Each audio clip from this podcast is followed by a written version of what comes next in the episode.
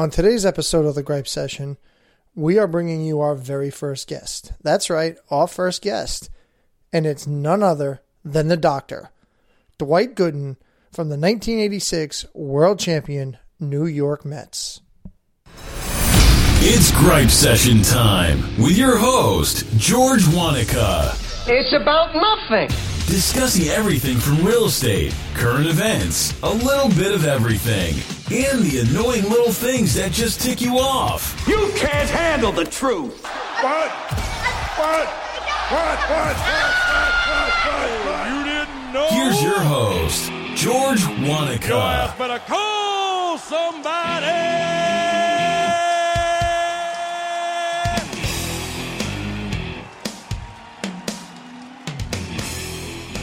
What's up, everybody? How are we doing today?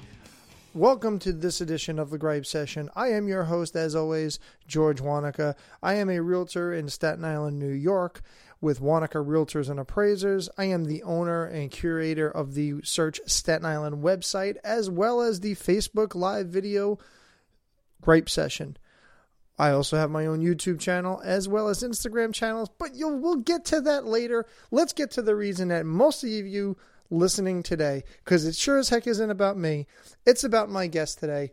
It's about the doctor, Dwight Gooden from the 86 New York Mets.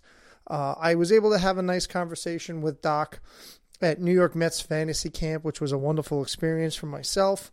Um, it was just tremendous to sit down with somebody that was a boyhood idol. Um, it was the fir- very first, as you'll hear me saying in the interview, the very first poster I put on my wall was of Doc Gooden pitching. So uh, I am very pleased to bring you this as my first guest on the Gripe Session. I hope you guys enjoy it, and uh, here we go.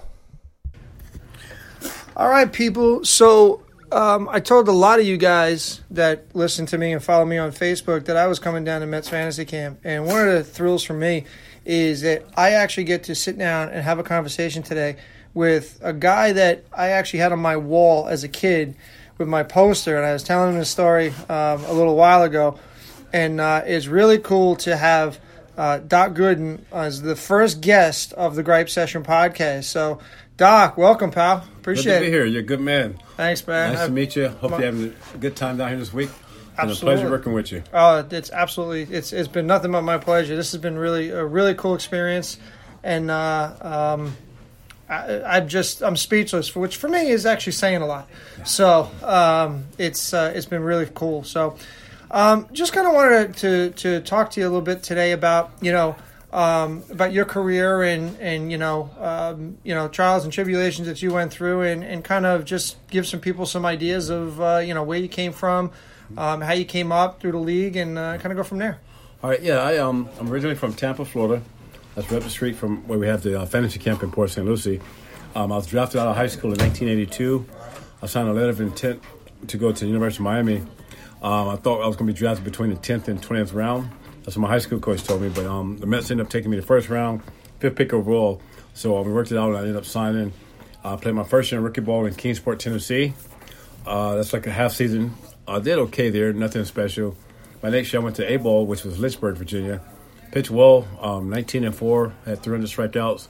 Went to AAA for the uh, playoffs and World Series. We won the we won the World Series there, and David Johnson was the manager. He told me wherever he managed the following year, he's going to take me with him. So he got the league job. George Bamberger resigned. David got the job. I got invited to spring training as a non-roster player. Uh, made the team 1984. Obviously, you know, won Rookie of the Year. Uh, 85 won Cy Young. 86 won the World Series championship. And I thought this is the way to go. Unfortunately, I had problems with um, drug abuse. I was introduced to cocaine in 1985 in the off season. Then tried, looked at it, but I did start smoking pot and drinking. 1986 during off season is really when I got addicted to cocaine. Um, spring training 87, I tested positive. I Had to go in for my first rehab, and it's been a battle ever since until the last seven years. I've been clean and sober by the grace of God. Where um, I actually just reaching out for help and hanging around guys that are in recovery and just changing my whole lifestyle. Uh, the places I used to hang out, the people I used to be with, um, everything had to change. I couldn't change just some things; I had to change everything. And today, life is great. Um, enjoying, you know, giving back, and coming here to fantasy camp, we enjoy just as much as you guys because you guys gave me so much energy pitching at Shea Stadium, and this is like my way of saying, let me give my energy back to you guys by hanging out. And Wow. you know, today life is great. I have seven kids, um, five grandkids, and my 14 year old son. Five, well, my five older kids are all grown now. The two young ones are eight and 14. But my 14 year old son, um, he likes football, baseball, and basketball. Unfortunately, baseball is his third favorite sport. Okay. Fo- fo- football is his love. So um, he'll be in high school next year. So he lives in Maryland with my ex-wife, and I'm going down next week with him to a couple of high school visits. They recruit him heavy. I try to get that figured out. And so um, most of my time now is spent with my grandkids, my young kids, because when I was playing baseball or struggling with my drug addiction, I missed a lot of my kids' school activities and a lot of sports. So I try to be there for my young kids now as well as my grandkids. Wow, that's terrific. And man, let me tell you, it's been, you know, not only has been being here has been like tremen- tremendous for me as a as a Mets player, and, and obviously I watched you growing up and stuff like that. But the fact that you're so open and willing to talk about the other things that have obviously gone on during the course of your career, I think it's is an inspiration for, for the younger guys to, to come up and, and say, hey, you know what, um, you know, you can fall down, but you can get back up again. And I think that that's always a, is always a positive thing from a role model perspective. So I give you a lot of credit for that. So um, I you know I really appreciate that. So um, obviously you know one of the things that I do a lot of is nowadays I volunteer and I and I coach basketball and I, and I also coach baseball as well. Um, for for some of the young guys that or kids on my on my team or just kids in general or even parents what what kind of recommendations would you give to the younger kids nowadays? You know, coming up and looking up to the role models and things of that nature that uh, maybe you got as a as a kid, as a youngster coming up, or somebody that's gone through the process. What would you kind of what, what would be your advice be to them?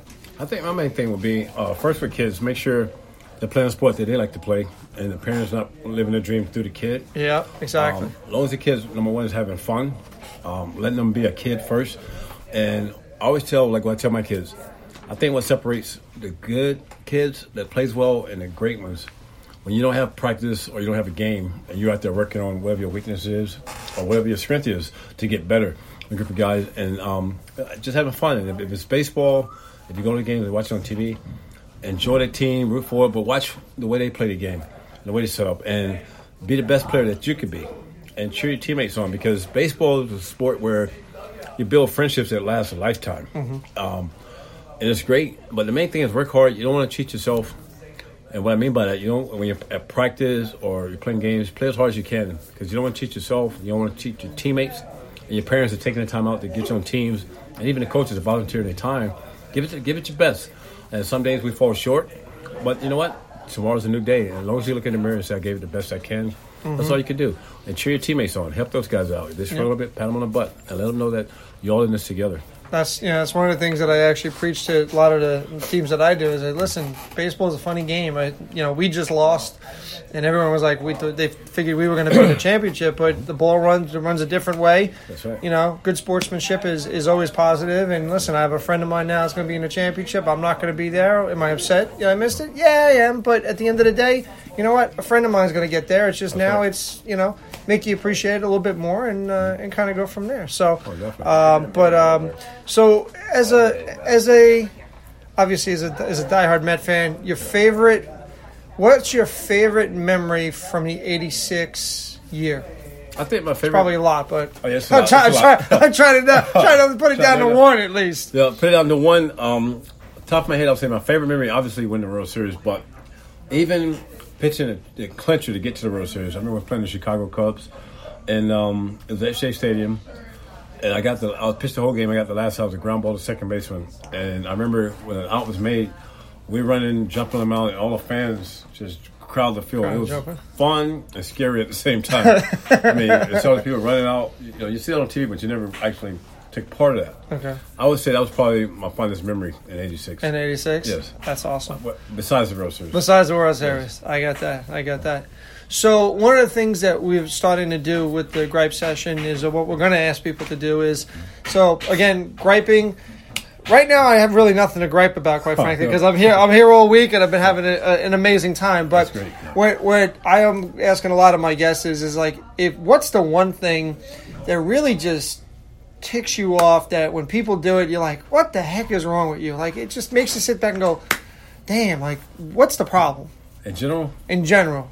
probably I would say when people are complaining all the time. Like I, I have like Okay. family members, I have friends. I guess griping. I guess griping, Griping. all the time Gripe session. about really nothing. You know, they just wake up and it's in a terrible mood. It's negative all the time. Yeah. I, my my theory was like um, growing up. I was always taught it doesn't matter if you're homeless or you're the president. We're all brothers and sisters. Mm-hmm. And put a smile on a stranger's face. That's my philosophy.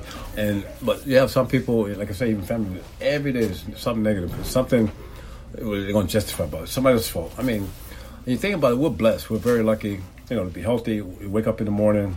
We're very blessed to do that. I mean, you have sometimes you, I go do a lot of charity work. I go to children's hospitals, and you see these poor kids, four or five years old, and they're hooked up to these machines and stuff like that. Yeah. To me, they have the right to gripe. We have nothing to gripe about. I mean, and the littlest things. I mean, we gripe about, and that's the thing that bothers me the most. People griping about really nothing. It's so small, and you griping about it, and then they carry it on, carry on grudges. I mean, why? You don't know if that person's gonna wake up tomorrow or not, and then if they don't, you gotta carry it with you the rest of your life. So I mean, if you're having a problem with somebody or a family member or a friend, talk about it. Don't don't take that to bed with you when you sleep because you don't know if that person's gonna be there the next day or you're gonna be there. There's probably nothing that you're griping about anyway. If you really think about it. True, true. I always tell one of the things is uh, Gary Vee uh, talks about. I'm a big Gary Vee watcher. I don't know if you if you ever heard of him, but one of the things he says is if you think of what the odds are that we're sitting right here, that we were even born today, because look, mom or dad could have made a different decision that day. That's right. You know, Yep. dad could have said, "Oh, as opposed to going upstairs with mom, I'm gonna go out and hang out or go do something different." right. So you know, there's like four billion or something to one, and I'm even sitting here in the first place. You're sitting here in the first place. right. So if you start thinking about it, like, what do I got to complain about? That's right. That's So- I never heard it that way. I love that. I'm gonna have to Yeah, use that. yeah. So it's it's it's a really right. good thing. He came out with that. I'm like, wow, you really start thinking about it. I was like, all right, one's one of the fastest. I could be somebody totally different. That's right. So, um, but anyway, so you know, I don't want to keep this going longer. I know you have, I have another game to play. I know you have obviously some coaching to do. So I just want to thank you for uh, sitting down with us for a couple minutes today, appearing on the gripe session, and I appreciate you and I appreciate your career. Like I said, you're a big part of my childhood.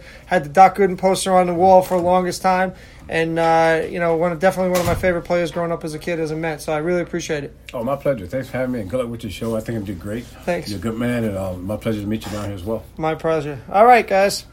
There you have it, ladies and gentlemen. The doctor. Uh, I'd like to thank him again uh, for being willing to sit down with me and, and quite frankly, not only have a conversation about his playing days, but also to have a conversation about the trials and tribulations that he went through and, and what it took for him to, uh, you know, change the way his life was going at the time. As obviously he spoke, you know, in uh, in reference to his, his drug addiction and uh, some of the people he used to hang out with. But uh, I'm glad to say Doc is on, uh, looks to be on the straight and narrow. He's looking to get his life back together, and I've got nothing but love for him. Um, I wish him all the best in the world, uh, and uh, he's a true epitome of somebody looking to get their life back in order. And you can have nothing but respect for a guy like that, and uh, and not only that guy like that, but a guy that's willing to put it out there and talk to people about it. Uh, so, uh, Doc, I, I love you for, for doing the podcast. I wish you nothing but the best. It was great spending time with you last week, and uh, hopefully, I'll get to see you again very, very soon. And uh, again, nothing but love and success uh, for you in the future. Thanks for listening to the Gripe Session. Please follow us on YouTube, Facebook, and Instagram.